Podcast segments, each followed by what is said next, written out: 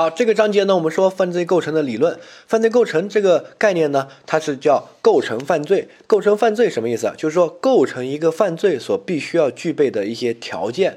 这个每个条件呢，我们单独都有一块。比如说啊，我说啊，构成一个人需要具备哪几个要素？需需要具备什么条件？比如说要有一个呃心脏，要有个肾，要有手，要有脑袋，对不对啊？一块一块的哈。那每一块呢，我们单独来作为一个部分来讲，这个叫犯罪构成。犯罪构成整个理论呢，我们注意。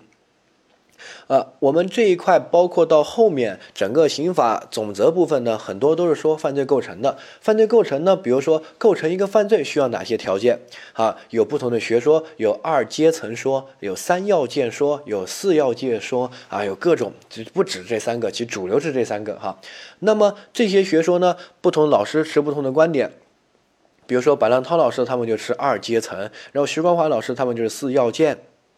好，这是法学派的问题啊。白浪涛老师他们是清华大学啊，包括出题人有部分出题人，比如说张明凯啊啊，什么周光权啊啊，他们是新新的那个清华大学那个法学派啊，所以呢，他们比较支持二阶层。而徐光华老师他们是这个北师大之前刑法法学会长赵秉志，后面因为。这个男女关系还是什么的被呃弄下来了，呃，然后包括什么陈新良啊等等，他们是支持四要件哈，但是现在他们的观点也在发生一些变化，这个最新的我也没有太多过多的关注哈，但这些呢，记住，你学到最高那种层次，你才会涉及到这个，就像你练武功练到第九重，你才会涉及到这个，法考是第几重？第一重、第二重这个程度。好，所以呢，它不会涉及到这些理论。徐光华老师的书上也写写的很明确，你不管用三要件、四要件、二阶层任何理论去做题，得到的结论都是一样的。你可以去做所有的真题，所以在这个部分，你用哪一个都不会对你的这个知识体系有影响，所以就不要纠结哪个是对的，哪个是错的哈。这是第一个。第二个，呃，大家不要把二阶层这个跟分析犯罪的思维阶段搞混。很多人理解二阶层呢，他就理解为。哎，我们要先分析成立犯罪，再分析阻却事由，那错了。四要件也是那样分析的，哈。二阶层和四要件呢，它只是这么一个关系，你大概理解一下，就是啊，我有一堆东西，这堆东西呢，我到底是按照主观和客观分两个阶层来看，还是按照？这个平行的呃，主体、主观、客体、客观平行的分四个部分来看，其实就是一个排列组合问题。但是我成立犯罪，他们同一的结同样的结论都是每一个构成要素它都得具备，缺一不可哈。啊，所以这块呢，大家就不要在读书的时候有一些过分的纠结，可以把它略过哈。你不管用二阶层、四要件、三要件都能做对题，每一个题都不会有任何的偏差哈。然后具体呢，我们后面会说一个分析犯罪的思维阶段，那个是比较重要的。但是所有的二阶层、三要件、四要件都是按照那样的分析犯罪思维阶段去分析的，都要讨论什么阻却事由之类的哈，千万不要啊搞混了。然后呢，没没必要花时间理解这个，所以我也不讲，你大概听一下就行了。那我们下面说。犯罪构成，犯罪构成呢？它是构成一个犯罪所必须要具备的几个条件。为了方便这个没有基础的理解，比如说四要件，这个是最好理解的，像打麻将一样，我们要摸四张牌，我才能开杠，缺一张都不行。四要件就认为成立一个犯罪需要具备四个条件。这个是一般的，其他特殊罪名还有一些特殊的，比如说他认为需要具备一个主体条件，主体呢，它就包括，比如说有些犯罪需要具备特定的身份，没有这个身份不构成啊，所以呢，主体下面啊有这个身份，还有一些犯罪是单位犯罪啊，这个单位也是一种犯罪的主体哈，然后呢还要第二个要具备行为。行为呢，包括作为和不作为。作为就是用刀去杀人，不作为这种也构成犯罪哈。比如说，一个母亲不喂养自己的婴儿，活活把他饿死，他什么都没干，他就在那边坐着，那他也构成犯罪了，叫不作为犯罪哈。然后呢，这个。呃，要有这个犯罪的这个主观，主观呢就是要有犯罪故意或者过失哈，这个后面会说。然后呢，要侵犯到一定的客体，客体就是这个法益，法律所保护的利益。如果你这个行为连法益都没有侵害，那么我们就认为你这个行为就不算犯罪了，甚至还对社会有好处，对不对哈？这个侵犯法益呢，一般只要造成法益的危险就算侵害，不需要实际伤害啊。比如说，我想杀张三，然后我捅一刀没有捅死他。那这个时候我也算侵犯到他的法益了，这个生命这个法益也可以定故意杀人罪，因为让生命这个法益受到了危险，有危险就算对法益的侵犯。好，这些都不用去记它，因为我们后面会一个一个讲，只是先呃进入到这个犯罪构成这个里面来讨论。好，那犯罪构成就是说构成一个犯罪需要具备这些条件，这些条件缺一不可。比如说，如果我没有犯罪行为，或者我没有犯罪主观，我只有其他的，那么打麻将缺一张开不了杠啊，犯罪这边缺一个无法。成立犯罪，好，这是第一个。第二个，每一个后面我们都会单独有个章节，所以这个呢，我们先说一个总的。这些犯罪构成呢，我们把它叫做犯罪构成的要素。换句话说，构成一个犯罪所必须具备的条件叫犯罪构成的要素。这些要素呢有好多啊，比如说有刚才我们说的那么多要素，那么多要素呢，我们进行一个分类，有如下几个分类标准。第一个分类标准呢是成文和不成文。好，成文和不成文是指有没有在刑法里面写出来。如果在刑法里面写出来，新华书店买一本刑法一翻翻得到看得到的那个叫成文的，不成文的就是没有写出来。好，不成文的没有写出来。啊，成文和不成文，记住它都是犯罪构成的构成要素。不成文的构成要素也没有违反罪行法定原则。哎，这个大家就有点疑惑了。说四金，之前我学罪行法定原则的时候，你跟我说。这个，呃，我们这个要排斥什么习惯法呀？要成文的罪行法定，对不对啊？对，我说没问题，就这样的。那现在你看，不成文的构成要素是指构成这个犯罪需要具备这个条件，但是他却没有在刑法里面写出来，那感觉有点问题啊！你刑法都没写出来，是不是有点违反罪行法律原则呀？好，记住没有违反，理由是什么呢？你听，刑法没有把这个构成要素写出来。不是因为构成这个犯罪不要这个条件，还是要的，所以叫构成要素嘛。只是他没有写出来，听懂没有？哈，构成要素就是构成犯罪所必须具备的条件，没有这个条件就不成立这个罪。好，所以不成文的构成要素就是没有写出来，但是成立这个犯罪也必须具备这个条件，不具备这个条件不成立这个罪。好，这个就叫做不成文的构成要素。那不成文的构成要素没有写出来，为什么不会违反罪行法律原则呢？你听，就是因为。有一些东西啊，没必要写。比如说，自古以来，古今中外，啊，我们都知道一些犯罪。你没学过刑法，你都知道。比如说，你知道故意杀人是犯罪，啊，你知道这个抢劫是犯罪，你知道强奸是犯罪，对不对？好，所以呢，自古以来就有这些犯罪行为。那么，我们刑法立法者在立法的时候呢？就没必要写了。故意杀人谁不知道？我还要详细描述一下什么叫故意杀人吗？用刀用枪详细的把它写一大篇论文吗？没必要，对不对？我们就把它简化，就把一些能省略的省略一下。因为大家都知道，在社会上生活的人都知道故意杀人是犯罪，所以呢，我就没必要详细描述。那么我就会省略掉一些，省略掉这些呢，它也是构成故意杀人罪所必须要具备的条件。并不是说构成故意杀人罪不需要具备这个，必须具备。只是我在立法的时候偷懒，我没有写出来，没有写出来不会违反执行法律原则，是因为大家都知道。哈，理解。下一个，呃，再比如说一个我们都知道有一个犯罪叫诈骗罪，这个是社会上的人有没有学过法律都知道诈骗是犯罪，对不对？好。这第一，第二个诈骗罪呢，一定要具有非法占有为目的。非法占有为目的，换句话说就是你骗了别人东西不想还，你想据为己有，非法的据为己有，让自己占有，不想还给别人。如果我只是借用你的东西啊，我说借一下，然后我后面还给你，那这个呢不构成诈骗罪。好，一定要据为己有不想还才叫诈骗罪。所以。诈骗罪一定要具有非法占有为目的，这是第一个。第二个，但是立法者在立法的时候就是没有，就是诈骗罪大家都知道嘛，所以他就简化了一些，就没有写这个非法占有为目的。但没有写，并不代表诈骗罪不需要这个目的，它一定需要。如果没有这个目的，不成立诈骗罪。就我说了，我是这个构成要素是指构成这个犯罪所必须具备的条件。如果没有这个条件，就不成立这个罪。好，我现在对应到这个罪里面，我说非法占有为目的是成立诈骗罪必须要具备的条件。如果没有这个目的，不成立诈骗罪。所以这个非法占有为目的是诈骗罪的构成要素，但这个构成要素没有在刑法分则里面写出来。你翻诈骗罪法条，你看不到这四个字，哈，但是它依然是构成犯罪、构成诈骗罪所必须具备的条件。所以呢，这种叫不成文的构成要素，不成文构成要素通常会出现在自然犯里面。自然犯就是自古以来古今中外都构成犯罪的一些常见的一些罪名，杀人、抢劫、强奸、放火这些，它都会有一些省略哈，但这个并不会违反罪刑法定原则，掌握。下一个叫积极的构成要素和消极的构成要素，消极的构成要素也叫阻却的构成要素。哈，典型的消极的就是反面不要。刑法呢，目前只有唯一的一处，就是考试范围之内哈，只有唯一的一处是这个消极的构成要素，是哪一条呢？刑法三百八十九条第三款规定，因被勒索给予国家工作人员财物，没有获取不正当利益的，不是行贿。他写了两个字，不是。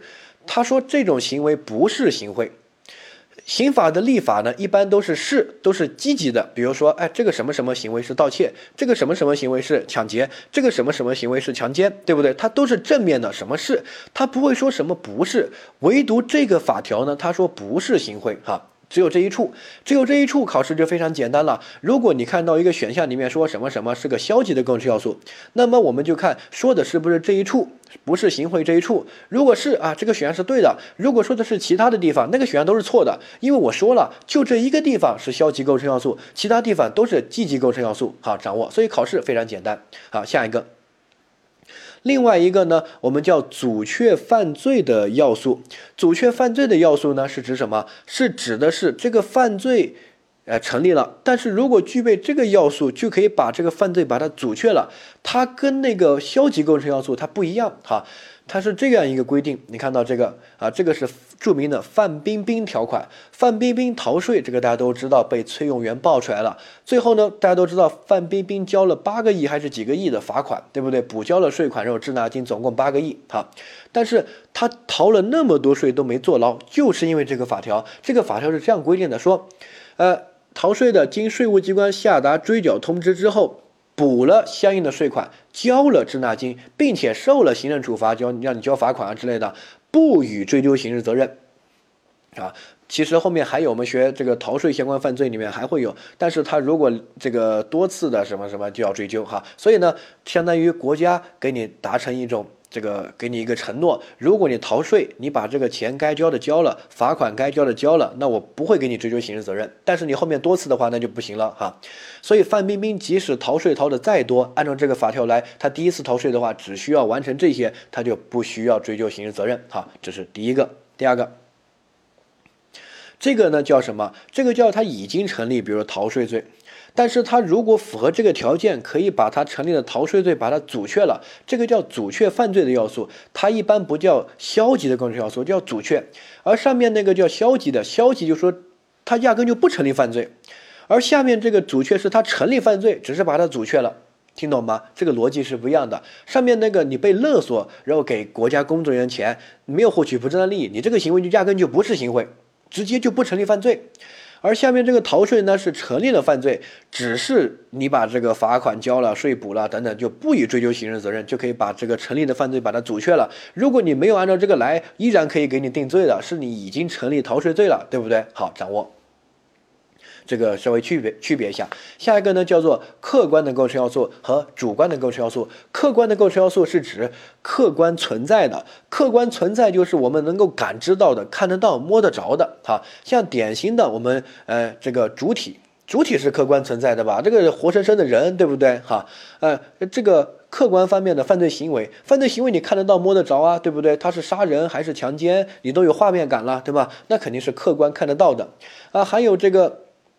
呃，我们的一些这个行为的对象，比如说你杀的人啊，你偷的东西、偷的钱包、电脑、手机、毒品啊，这些都是看得到、摸得着的，那么就叫客观存在的。那主观呢？主观是内心所想，看不到、摸不着的。比如说啊，犯罪故意、犯罪过失、犯罪目的、犯罪动机。你见过什么叫犯罪动机？你给我描述一下动机，你长什么样？男的、女的？大的小的你不知道啊，犯罪故意长什么样，男的女的，大的小的不知道啊，对不对？所以这些呢是内心的想法，脑海里面的想法，他看不到摸不着，所以叫主观的构成要素啊。呃，下一个我们注意，这个是一个常见的一个陷阱，并且很多人都会被陷害。我也不知道为什么哈，就是，呃，犯罪主观的构成要素是内心所想不可见，所以一些东西它是可见的，那么它就是个客观的构成要素，它不是主观的。好，淫秽物品，这个就是一个客观的构成要素，典型的淫秽物品，你看过了吧？你别跟我说你没看过啊，那么单纯啊，那你该看一下啊，毕竟你学刑法嘛，对不对？学刑法你要接触到各种各样的犯罪，那到时候你的当事人贩卖淫秽物品啊、强奸啊，你还不是要跟他辩护哈？所以呢，早点认识这个社会吧，啊，去看一下淫秽物品。淫秽物品呢，那个网站啊可以下载，哪个网站呢？你们用笔记，好，三 w 点。你以为我真的会说呀？我又不傻哈，没有自己去百度去哈。反正淫秽物品呢是看得到、摸得着的，对不对？啊，你你看过日本 AV 吗？你看过那些呃这个三级片那些吗？对不对？那些就是淫秽物品。淫秽物品呢是客观的构成要素，看得到、摸得着，对吧？嗯，你见过那个画面，画面感都有了，对不对？哈，什么老师啊、护士啊之类的哈。那下一个，很多人。学了后面的东西就会把它搞混。如果没学，那就觉得四金你不是废话吗？因为物品肯定是客观存在的呀。我家都有几盘 A 片，我要不要借你看看？对不对？好，我学学下一个。呃，技术的构成要素和规范的构成要素，前面其实都挺简单的哈。这个是画星号，这个是难点。技术的构成要素是指的是只需要进行事实判断啊，不需要进行这个呃价值判断。什么叫事实判断？什么叫价值判断？啊，事实判断就是指呃有或者没有。就行了，哎，我不，所有人得到的结论都是一样的。典型的一些词语，它是没有任何争议的。律师在法庭上也不可能争这些词语，它这个词是什么就是什么，没有必要争。哈，比如说，呃，人，从来没听说过律师上法庭，哎，我的当事人不是个人，我要我要辩论一下，那不扯嘛，对不对？那肯定是。大家的结论都是一样的，是不是人放我拉出来一看就知道了，对吧？还有比如说一些妇女，这个是不是个妇女？那还用扯吗？你这个是男的，是女的都知道啊，对吧？还有什么毒品这些？这些呢是技术的构成要素，就是不需要任何价值判断，所有人得到的结论基本都是一样的啊。你不要说一些太极端的情况，但我说的是百分之九十九点九九的人看这些词得到的结论都是一样的，对吧？好，这是第一个。技术的构成要素，好，注意一下，很多人说毒品，哎，我觉得就不一样，我觉得大麻不算毒品，那大麻在有些国家合法了，但是，哎，我觉得大麻又算和毒品，对不对？你看这个，你看不同人有不同的结论吧，啊，那这个其实在刑法的范围之内啊，我们注意，毒品不需要你讨论的，是毒品还是不是毒品，怎么办？有国家有个目录的。像这个药品，我们国家有个药品名单目录，食药监有个什么什么号，要拿行政许可的。你这个是不是我们国家合法的药品？一查就知道，对不对？毒品，我们国家有个毒品的清单，哪些是毒品，哪些不是，说的很明确。哈，所以呢，这个毒品。你即使有争议，在刑法里面他也没争议，不需要争。从来没听说过哪个律师说，哎，我的当事人卖的不是毒品，不需要争的，是毒品还是不是？拿来清那个鉴定一下，跟那个毒品清单一对照就知道了哈。所以呢，这个叫技术的构成要素，只需要进行事实判断。那下一个叫规范的构成要素，规范的构成要素呢，就是指我们不仅要进行事实判断，它有没有，还要进行价值判断。你看它到底是不是这个这个东西？那是不是好？是不是坏？这个叫价值判断，哈，有价值判断在里面。价值判断呢，在我们刑法里面，我们说一个最典型的，这个规规范的构成要素，说的通俗一点，就是不同的人得到不同的结论。我的价值观和你的价值观不一样，我们看这个东西啊，结论就不一样。哈，我自己有个体会，我跟你分享一下啊。我小时候呢，啊，这个男生嘛，对吧？啊，我我爱看这个一部这个电影。叫《色戒》，啊，《色戒》这部电影呢拍的特别的好，我对其中一个画面啊印象特别深刻，哪一个画面呢？我相信你也看过了，对吧？好，这个画面就是这个梁朝伟和这个汤唯，然后他们在这个这个一个地方，然后呢，这个眼神对视着啊，互相看着对方，很深情。然后呢，这个汤唯就说：“快跑！”然后这个梁朝伟。立马就跑了，就是啊，本来要被这个汤唯杀了，最后就悔罪了。哎，有人这个说，怎么我想的画面跟你想的画面不是一个画面？色戒我印象最深刻的画面明明是那个啊，那你的思想就比较龌龊，对吧？我还是很高尚的，我很喜欢那个画面。有人说装逼啊，对吧？哈，所以我想通过这个东西就告诉你，你看对于《色戒》这部电影的评价，每个人是不一样的。我小时候啊不懂事的时候，真的是把它当 A V 看，就是我看《色戒》，我不看前面，我觉得特别烦啊，看不懂，然后我就快进，我就进到那个那个位置，然后呢就不快进了，就开始哎点一下空格，它就开始放了。那这个就是这个呃，我看《色戒》小时候。就只看那个片段，然后我还要专门找那个未删减版，然后呢，我就看那个删减的片段，其他我都不看，我也不知道他在说什么，我就看那个。但是到后面长大了，哎呀，长大了，这个，呃，这个欣赏水平比较好了。然后我长大以后看《色戒》呢，我是完整的看。我真的是完整的看，完整的看，我觉得真的是一部好电影啊！这个剧情还有那些演技啊，都特别特别到位。然后到那个高潮部分，他们两个这个那个性爱的镜头啊，等等的，就特别感受到内心那种挣扎啊，那种刺激啊。反正那个电影真的是一个艺术片，这个肯定是很好的一部电影，对不对？好，我的感受是这样的。所以你看，我自己我小时候的认知和价值观，和长大以后的认知和价值观。对于同样一部电影都有如此不同的评价。小时候我认为它是个淫秽物品，我把它当 A V 看；长大以后我觉得它是呃艺术，对吧？是个艺术片。所以呢，这个呢就需要什么价值判断。我相信这个世界上很多人看色戒都有不同的结论，有些这个。文化层次低一点的，水平低一点的，他就把它当 A V 看。我小时候也是这样，对不对？后面懂事一点了，看的电影多了，我觉得这部电影拍的好，我把它当一座好一部好电影，一部艺术片看。那么他那个性爱的那个镜头，其实就显得不那么重要了哈。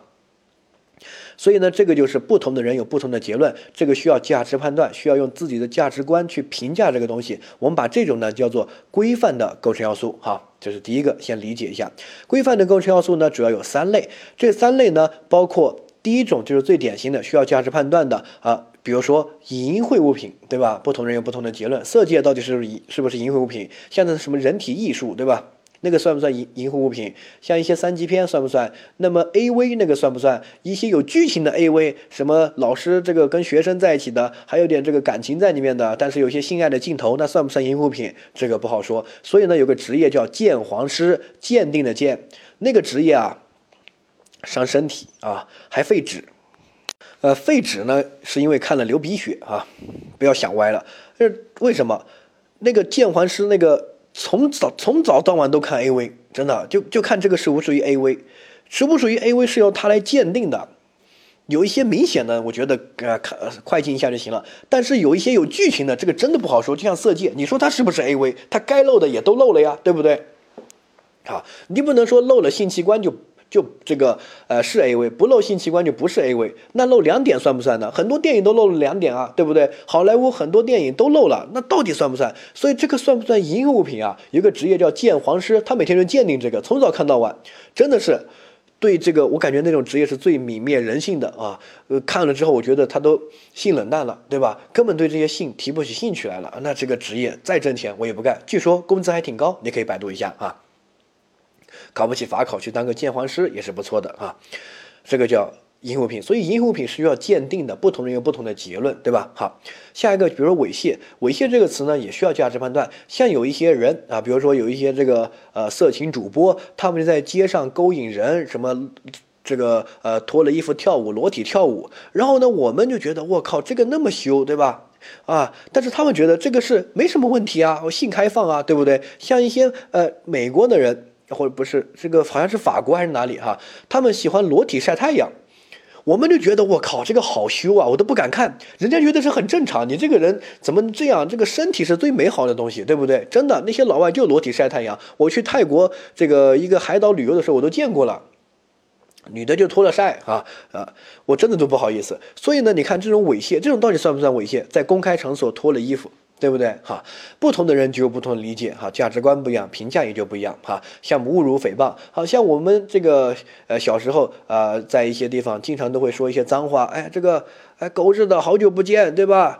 又去哪里嗨了？哎，怎么才不死啊？等等的啊，这些就是小朋友之间的玩笑话。然后呢，这个到底如果一些这个比较文明的人，他会觉得你在骂他，对不对？但是我们这种，比如说我文化程度也不高，天天在这边就说这些话，我们朋友之间嘛，不会觉得在骂，反而觉得这样挺熟，挺好的。好，所以这个就是需要价值判断的一些构成要素。不同的人对这个词有不同的理解，有不同的标准哈。但是我们再对照一下上面的技术的构成要素，人、妇女、毒品，所有人对这些词的理解基本都一样。不能说百分之百，只能说百分之九十九点九九基本都一样，对吧？哈，就算对毒品有点不一样的，他国家也确定了标准，确定了药品名单目录、毒品清单，对吧？好，理解。呃，这是第一个，这一类比较简单，说完大家就理解了。但是后面两类需要大家画星号去记一下，一个叫做这个呃经验法则，一个叫法律评价要素。这两个呢，你可以这样理解，我说的通俗一点哈，不想说这些高大上的东西。经验法则指的是。这个词在生活中有，但是在刑法里面也有，但是生活中的这个词和刑法中的这个词它不一致。比如说，我们有这个户啊，然后呢，我们这个刑法有个入户抢劫啊，这个户，这个我们生活中的户呢，比如说，哎，我的我家就是户，对不对？那我就问你，大大学宿舍算不算户？啊，这个酒店我住酒店，我长期住酒店，算不算户？然后呢，我租一个房子算不算户？我买一个房子算不算户？我买的房子我还没有装修，我就空在那边清水房，我还没去住，算不算户？我正在装修的房子算不算户？对不对？好，我们生活中认为应该都算。我买的房子就是我家，就是户嘛，对不对？我没装修没去住，它也是户啊。好，但是呢，刑法这个还包括司法解释，对这个入户抢劫这个户啊做了一个。定义，他做的这个定义跟我们生活中的词语的范围就不一样了。他认为这个户呢是生活场所，要供家庭生活那才叫户。换句话说，我刚才说的那些，如果不是家庭生活，就不叫户。比如说啊，这个职工宿舍啊，学校的宿舍啊，酒店，还包括你没有这个装好没有去住的这些房子，那些清水房都不算户。一定要供家庭生活啊。因为它会侵犯这种家庭生活的安全的感觉，哈，所以呢叫入户抢劫要加重处罚。那你看生活中的用语和刑法中的用语不一样，这个叫经验法则。这个可以说的通俗一点，就是说学过刑法的人和没学过刑法的人对这个词的理解是不一样的，对吧？哈。下一个法律评价要素，法律评价要素呢也是一样的，学过刑法的和没学过刑法的对这个词的评价是不一样的，而且刑法学的好不好，对这个词的评价它也是不一样的。这个词呢也叫刑法或者叫法律的专业名词。好，这些词汇呢只在法律里面有，在其他地方是没有的。好，其他地方你只是乱用法律里面的词语，但是这个词语就是一定要好好的学过法律才能对此有理解。比如说，我说一个他人占有的财物，占有这个你怎么理解？你没学过法律，你说哎，什么叫占有？我只知道中文占有就是我拿着，其实你学过法律知道，占有是个专门的制度。呃，比如说我出国旅游了，我家在重庆的那个某一个地方。我家的那个里面的我的这个手机、电脑、钱包算不算归我占有啊？我都出国了，我都去外太空了，算不算呢？对不对啊？呃，这个法律上的专门有个制度，好，这是第一个。第二个，国家工作人员、司法工作人员，这个也是需要法律来评价的，是个法律的专业名词。很多人说这个应该是一个技术的构成要素吧？这个人是不是国家工作人员？是不是司法工作人员？不是所有人都能得到一样的结论吗？好，我告诉你，不是。你理解的国家工作人员，你就把它理解为你你以为是公务员，对不对？其实不是。很多人说我知道司机，你就不说体制内嘛？不，不仅包括公务员，还包括什么国企事业单位，对不对？啊，谁跟你说的？不止，我明确告诉你，不止。我们法律上的国家工作人员专门是有个范围的，这个范围司法解释那些都有，而且这个范围是不确定的，就这个人有时候是，有时候不是。典型的，比如说，啊。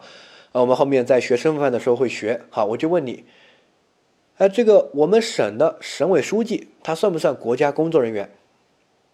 比如说云南省省委书记，他算不算国家工作人员？很多人说算啊，他是省的一把手，对吧？他是省这个省最大。好，那胡锦涛啊，我是现在是习近平，习近平总书记算不算国家工作人员？好，还有共青团的团委、团支书这些算不算国家工作人员？还有，比如说一个村的村委会主任，一个这个地方的居委会主任，算不算国家工作人员？我就问你，你说，很多人都说他们都是国家工作人员。好，我告诉你，他们都不是。或者说他们有些情况是，有些情况不是。如果没有特殊情况，他们不是。为什么？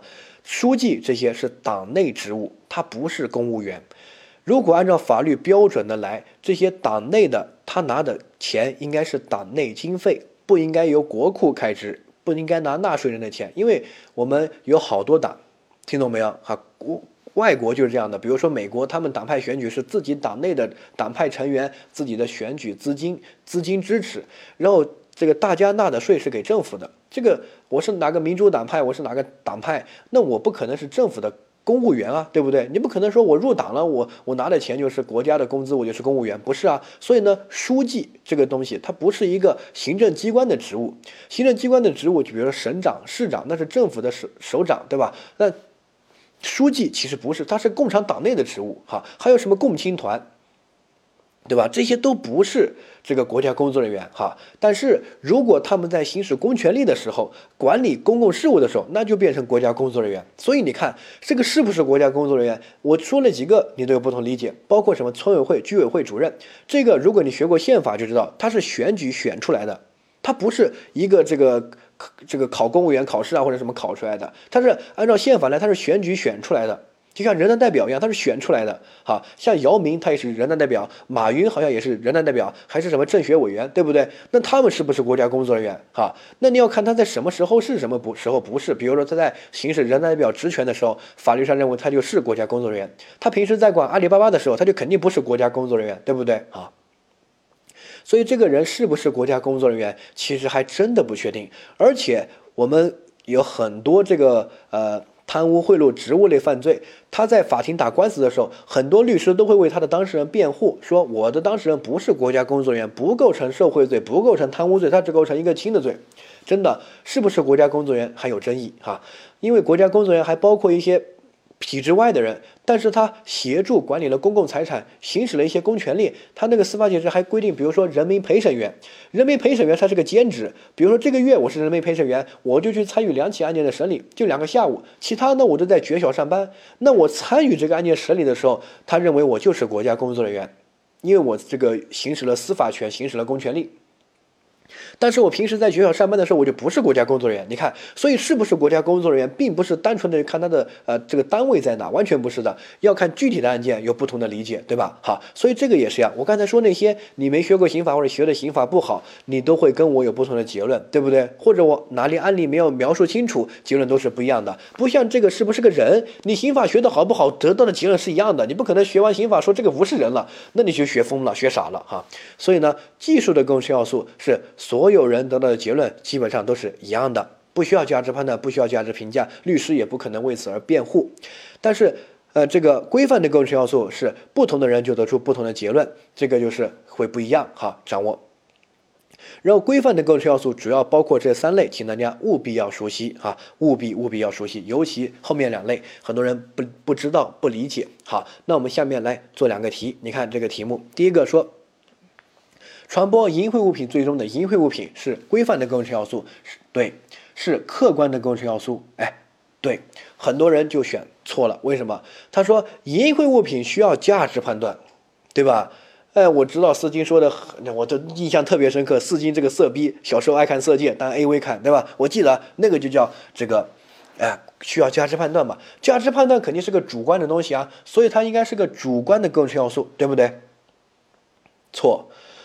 好，那我们再看到技术的构成要素和规范的构成要素上面，客观和主观构成要素。我最后的提示我说了，主观构成要素是内心的不可见，而淫秽物品这些是客观存在的东西，它是可见的。我还问你有没有看过 AV，还有没有那个画面感，对不对？好，所以淫秽物品是规范的构成要素，对，是客观的构成要素，对，千万不要把它想成主观的构成要素啊。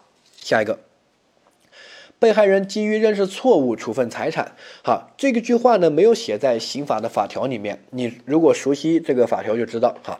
但是他说他是诈骗罪中的客观构成要素，对不对？对呀，他是认识错误处分财产。很多人说认识错误这个被骗应该是个主观的东西，你要语文学好一点，语文你学得好就知道，被害人基于认识错误处分财产，他描述的是被害人处分财产这个行为。就像我描述这个好看的女人，不是好看，是女人，女人是这个的核心，对不对？这个也是一样的，处分财产是这个核心，它描述的是一个这个行为，处分财产的行为，行为这个东西是客观存在的，看得到、摸得着，你看得到他把财产交给对方嘛，对不对？所以呢，是一个客观的构成要素，正确。好，第二个，它是个不成文的构成要素，正确，它没有写在那个刑法里面，但是它却是构成诈骗罪所必须具备的一个条件哈。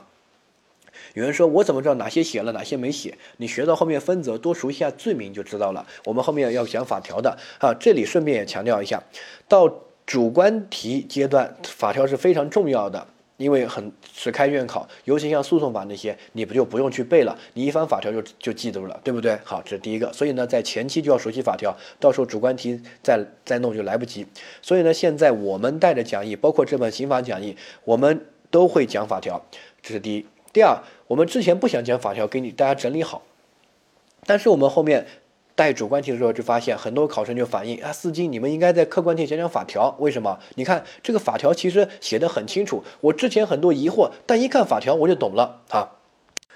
呃，比如说有个考生就说，之前我一直理解不了，为什么强奸罪它只能是女的。对吧？但是那什么卖淫类犯罪、组织卖淫罪、强迫卖淫罪，它既可以是男男、女女、女女、女男、男女都可以，对吧？不限制，两个同性恋也算卖淫。为什么刑法不是莫名其妙吗？根本没有统一的标准。后面我一学这个法条，我一翻我就看到了，因为强奸罪那边写了奸淫妇女，对不对？啊，强奸妇女，它有个妇女两个字，但是我翻这个强迫卖淫罪、组织卖淫罪，它就没有妇女两个字，所以呢，那边就可以有解释的空间。那这个就是男的向女的卖淫，男的向男的卖淫，它也属于卖淫，对不对？而这个强奸罪，他写了妇女就没办法，他没有解释的空间，就只能是女的，对吧？所以这种呢，其实我们讲呢，你觉得？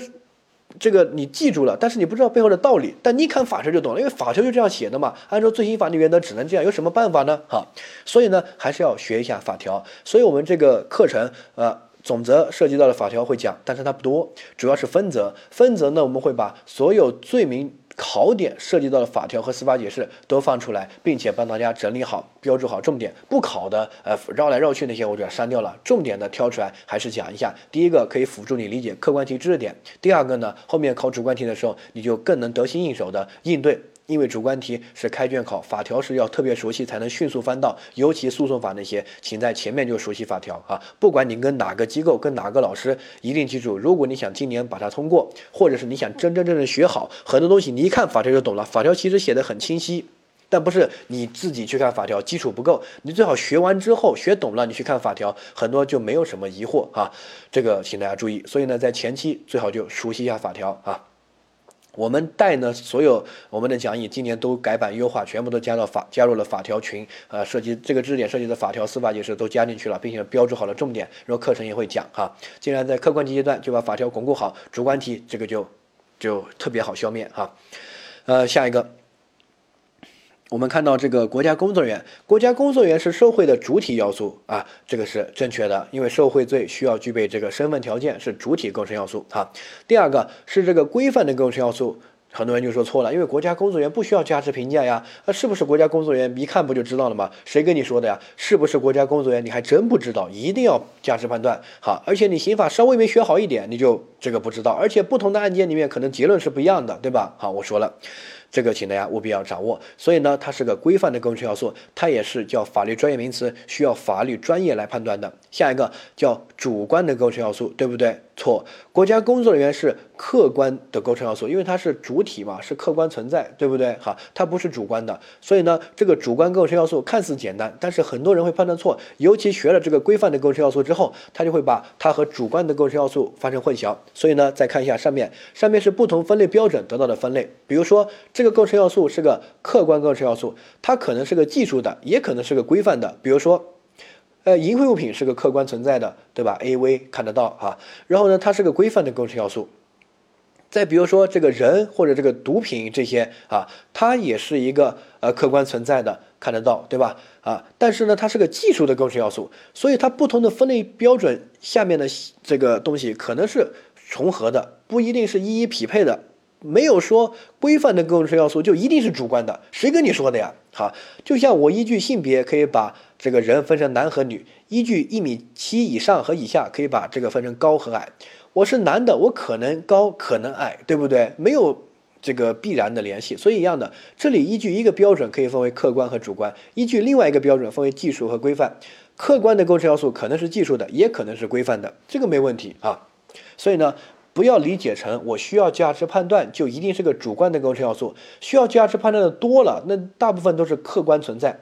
而主观的构成要素再去记一下，它是内心的东西，不可见。如果你实在记不住，你就把我们讲义上写的那几个记下来，故意、过失。目的、动机那些是主观的构成要素，什么淫秽物品啊啊，需要价值判断的司法工作人员、国家工作人员，这些都是客观存在的，都是个客观构成要素啊。这个掌握。下一个犯罪几个重要的分类，这几个分类呢，我大概跟大家说一下，这个有助于你理解。有些书上没有写这个，所以呢，你理解很多罪名就是散的哈。第一个叫自然犯和法定犯。自然犯呢，我们注意，第一个它的。这个定义是自古以来古今中外都构成犯罪的，就不管谁当皇帝，这个肯定是犯罪。典型的，我们大家都知道，即使你没学过法律，那你也知道杀人、抢劫、放火、强奸这些，那都是肯定是犯罪嘛，对不对？不管谁当皇帝，这些肯定是犯罪，不可能说谁当皇帝这些就无罪了哈。那。古今中外，外国这些肯定也是犯罪，你想都不用想，不可能哪个国家杀人是无罪的，对不对？哈，所以这个叫自然犯，自然而然它就是一个犯罪，哈，不需要这个呃一些时代的一些因素。而法定犯呢，法定犯是本来这个行为不是一个犯罪行为，但是刑法把它规定为一个犯罪行为，那这些罪啊就不是自古以来古今中外的，可能这个过去就没有，最近才有的，对吧？可能外国就没有，只有我们国家才有的，好。这是自然犯和法定犯它的这个定义。我们为什么要区分这两个呢？你不用去背哪些是自然犯，你就常见的那些都是什么杀人、伤害、抢劫、强奸、放火、盗窃、诈骗，那些肯定都是哈，就自古以来古今中外最常见的一些。而法定犯呢，你没听过的，就是你觉得我还有这个东西，我靠，这个是什么？就是你看它的名字都不能理解它的行为内容，比如说危险驾驶罪。我就问你，什么叫危险驾驶？你没学过，你根本不知道，对吧？其实它包括四大类，什么醉驾、飙车、什么超速、超载啊等等的，后面会学啊。所以这些叫法定犯，这个就是之前可能这个行为都不够犯，不构成犯罪，比如说醉驾，后面才把它立为犯罪的，对不对？好，那我们为什么要学这个分类标准？这个分类标准很重要，理解就行。因为它能够帮一些东西串起来，很多东西就可以省去记忆。这个很多人没学这个分类标准，他这个可能要记的东西啊，比你多出十页纸，就把这些背下来才能掌握。但你学了这个分类标准，这十页纸可以撕掉了，不用背。好，自然犯，自然就是自自然而然就构成犯罪，自古以来古今中外都构成犯罪。所以呢，第一个一般不能由单位构成。后面我们会学单位犯罪，很多人就哪些犯罪能用单位构成，哪些不能把它背，哇，整理出来四五页 A 四纸，那个背下来，然后后面就忘记了，浪费时间。你就记一句话：自然犯不能用单位构成，因为自古以来古今中外，古代有没有单位这个概念啊？没有啊，对不对？但是古代有杀人、抢劫、强奸、放火这些啊，对不对？所以自然犯一般都只能由自然人构成，不能由单位构成啊。所以呢，我们后面会学单位组织人去偷电。盗窃或者单位组织人去杀人，买个凶手把对方竞争对手的 boss 干掉，那这些呢？单位能不能定故意杀人罪？单位能不能定盗窃罪？都不能，因为单位这个自然犯的这些罪名不能用单位构成，因为故意杀人和盗窃是个自然犯嘛，对不对？所以它不能用单位构成，那就单位是无罪的。但是实际去参与故意杀人的单位里面的工作人员啊、领导呀这些人。定他们个人的故意杀人罪，哈，这个后面会说，啊，下一个，这个自然犯中经常有一些不成文的构成要素，经常也有一些简单罪名，就是因为自古以来古今中外啊，它都有，所以呢，在立法的时候就可以把它省略，像故意杀人就特别简化，故意杀人的处死刑、无期徒刑。呃，他都没有对故意杀人行为是什么进行一个描述，因为他没必要描述，大家都知道什么是故意杀人。但是有一些法定犯的，什么危险驾驶啊，还有什么计算机相关的一些犯罪啊，他就要详细对这个行为进行描述，包括一些考试作弊的犯罪，什么考试，国家考试怎么作弊，对吧？到底是就他写的很明确，替考或者组织的，你自己带个小抄那个不算的哈，他都有详细的描述，因为我们这个。无法理解，不是自然而然就构成犯罪的，对不对？是你自己刑法把它立为犯罪的，那你就要对这个东西详细描述。但自然犯呢就不用详细描述了，因为我们大家都知道了哈，所以它可以省略掉一些具有一些不成文的构成要素，像上面我们说的诈骗的那个非法占有目的，它就把它省略了，没必要写哈。有简单罪名，简单罪名后面会说，就是没有对犯罪行为进行详细描述的，只是说一个这个犯罪的名字的，比如说故意杀人哈这样的。下一个。呃，我们叫隔离犯，也叫隔系犯，是指行为和结果之间有时间或者空间上的距离。一般的，我们行为和结果都是这个间隔很小。比如说，我捅你一刀，我开一枪你就死了，这个死就是结果；捅你一刀，开枪就是行为。他们时间空间上距离很近。而另外，比如说，呃，这个我邮寄个炸弹去炸你，或者邮寄个毒药去毒你。那这个我邮寄完了，或者下毒毒完了，那这个时候呢，可能二十天之后才爆炸，或者你才被毒死，对不对？所以它有一个间隔。好，这个没问题吧？好，那这个有间隔呢，我们一般也叫隔离犯或者叫隔系犯。它这个的考点呢，第一个，犯罪行为完成之后，在犯罪结果这个出现之前，可以采取一些终止行为，比如说邮寄给炸弹，我。按了个这个计时器，它可能一个月之后才爆炸，然后到中间的时候我突然悔悟了，我就跟你说把那个东西丢掉啊，或者把那个电断了，不然它会爆炸。那这个我就可以成立终止。但是如果没有这种间隔，我捅你一刀你就死了，我无法成立终止的，对不对？好，第二个，这个行为完成之后，结果发生前，它这个既遂标准，如果这个期间可能对其他人造成危险，隔离犯就既遂；如果不可能造成危险，那就是结果发生才既遂，就这个既遂标准不太一样。好，典型的，比如说我邮寄毒物杀某人，如果这个毒物在过程中会泄露，会导致危险，那么只要我这个寄出了，就犯罪既遂了。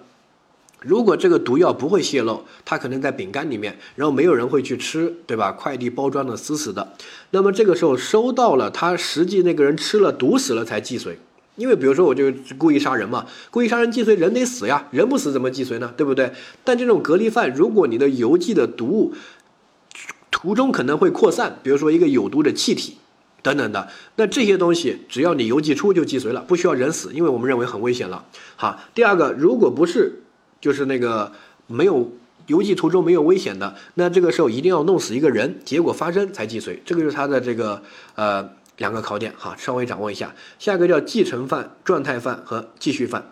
继承犯就是一旦这个法益侵害这个结果发生了，犯罪便同时终了了。比如说故意杀人罪，人死了，你不可能再继续了吧，对不对？好，你这个犯罪就完全彻底的结束了，你没有后续的了。哈，第二个状态犯，状态犯是指你行为结束了，这个既遂了，但是危险的状态啊一直持续的在存存在。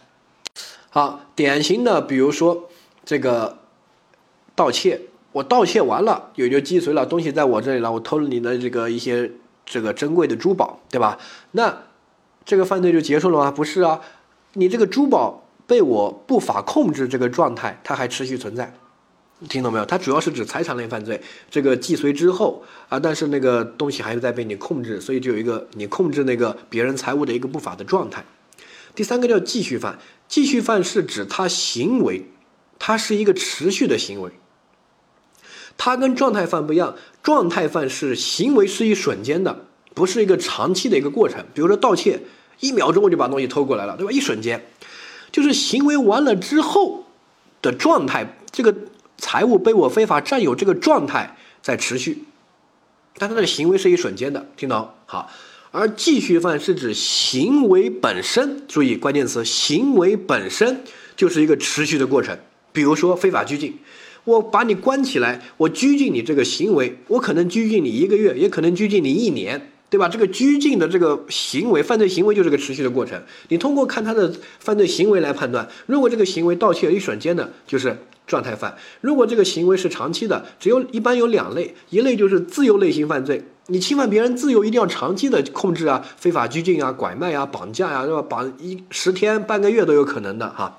还有这个持有类型犯罪，比如说持有枪支啊，持有假币，持有毒品啊，你持有肯定要持有一个时间嘛，你不可能一瞬间嘛，对不对？哈，这个叫继续犯，是指犯罪行为是一个持续的或者这个一个继续的一个过程哈。呃，下一个。这个分类标准有什么意义呢？它怎么考？它不会直接考这个罪是什么犯，它是辅助你理解一些知识点的。好，第一个。继续犯是犯罪行为还没有停止，它是一个持续的过程，所以犯罪既遂之后，如果加入的话，是能够形成这个继续犯的共同犯罪的，因为他行为还没有停。比如说，我把这个人非法拘禁了，我准备拘他个一年，啊，拘到三个月的时候，我找个人来帮我，我们两个都恨他，一起拘禁他，你也帮我看看着他，那我们两个可以形成非法拘禁的共同犯罪，因为我的拘禁行为还没有结束啊。但是。如果是状态犯的话，比如说我盗窃结束了，不法状态被我占有占有这个非法你的这个珠宝被我非法占有，那这个时候如果中途有些人加入帮我去保管，帮我去销赃，他跟我不能成立盗窃罪的共同犯罪，因为我的盗窃行为已经结束了，他能跟我成立的只是一些后续的一些犯罪，比如他单独成立掩饰隐瞒犯罪所得，就是一种销赃或者帮助别人保管赃物的这这个罪叫掩饰隐瞒犯罪所得罪。啊，这个理解，所以这个就是分类标准的意义哈。这个涉及到一些犯罪形态的知识点，只是我们在这边把犯罪的常见常考的一些分类把它一起讲。我说了，他不会直接考你，比如说他考自然犯，他不会说故意杀人是不是自然犯，那不是考傻逼吗？对不对？肯定不可能这样考。你要把自己放高一点，他会考什么？他会考一些例子，比如说他会考单位犯罪里面穿插着这个概念考，对吧？这个单位组织人去杀人，单位构不构成故意杀人罪？这个你要去翻法条的话，就发现哎，单位不构成，因为他没写单位可以构成故意杀人。那这个理论在于哪里呢？就在于自然犯。所以这个是一个上位的理论，大家不要去死记硬背，一定要作为理解哈。呃，下一个是这个告诉裁处理的犯罪，这个主要是刑诉那边会有这个叫自诉罪名，侮辱、诽谤、暴力个人婚姻自由、虐待和侵占啊。嗯，这个侵占罪是绝对的告诉裁处理。就是一般的这个其他的一些犯罪，什么强奸、抢劫那些啊，那些注意一下，那些犯罪呢是公诉罪名。公诉罪名是指什么？比如说我杀了个人，是不是被害人来起诉我啊？然后让我去坐牢？不是，是公诉人，就是检察院。检察院那边会派这个检察官、公诉人出庭，然后来审判。对吧？那个叫公诉案件，但是如果我是什么虐待呀、侮辱、诽谤、侵占，这个时候呢是被害人来起诉我，他可以起诉的方式来启动刑事诉讼程序。这几个呢就只有这五个啊，叫告诉裁处理。侵占是绝对告诉裁处理，什么意思？就是说，不管侵占多少钱，我侵占你一百个亿、一万个亿，那也是告诉才处理，你不告就不理。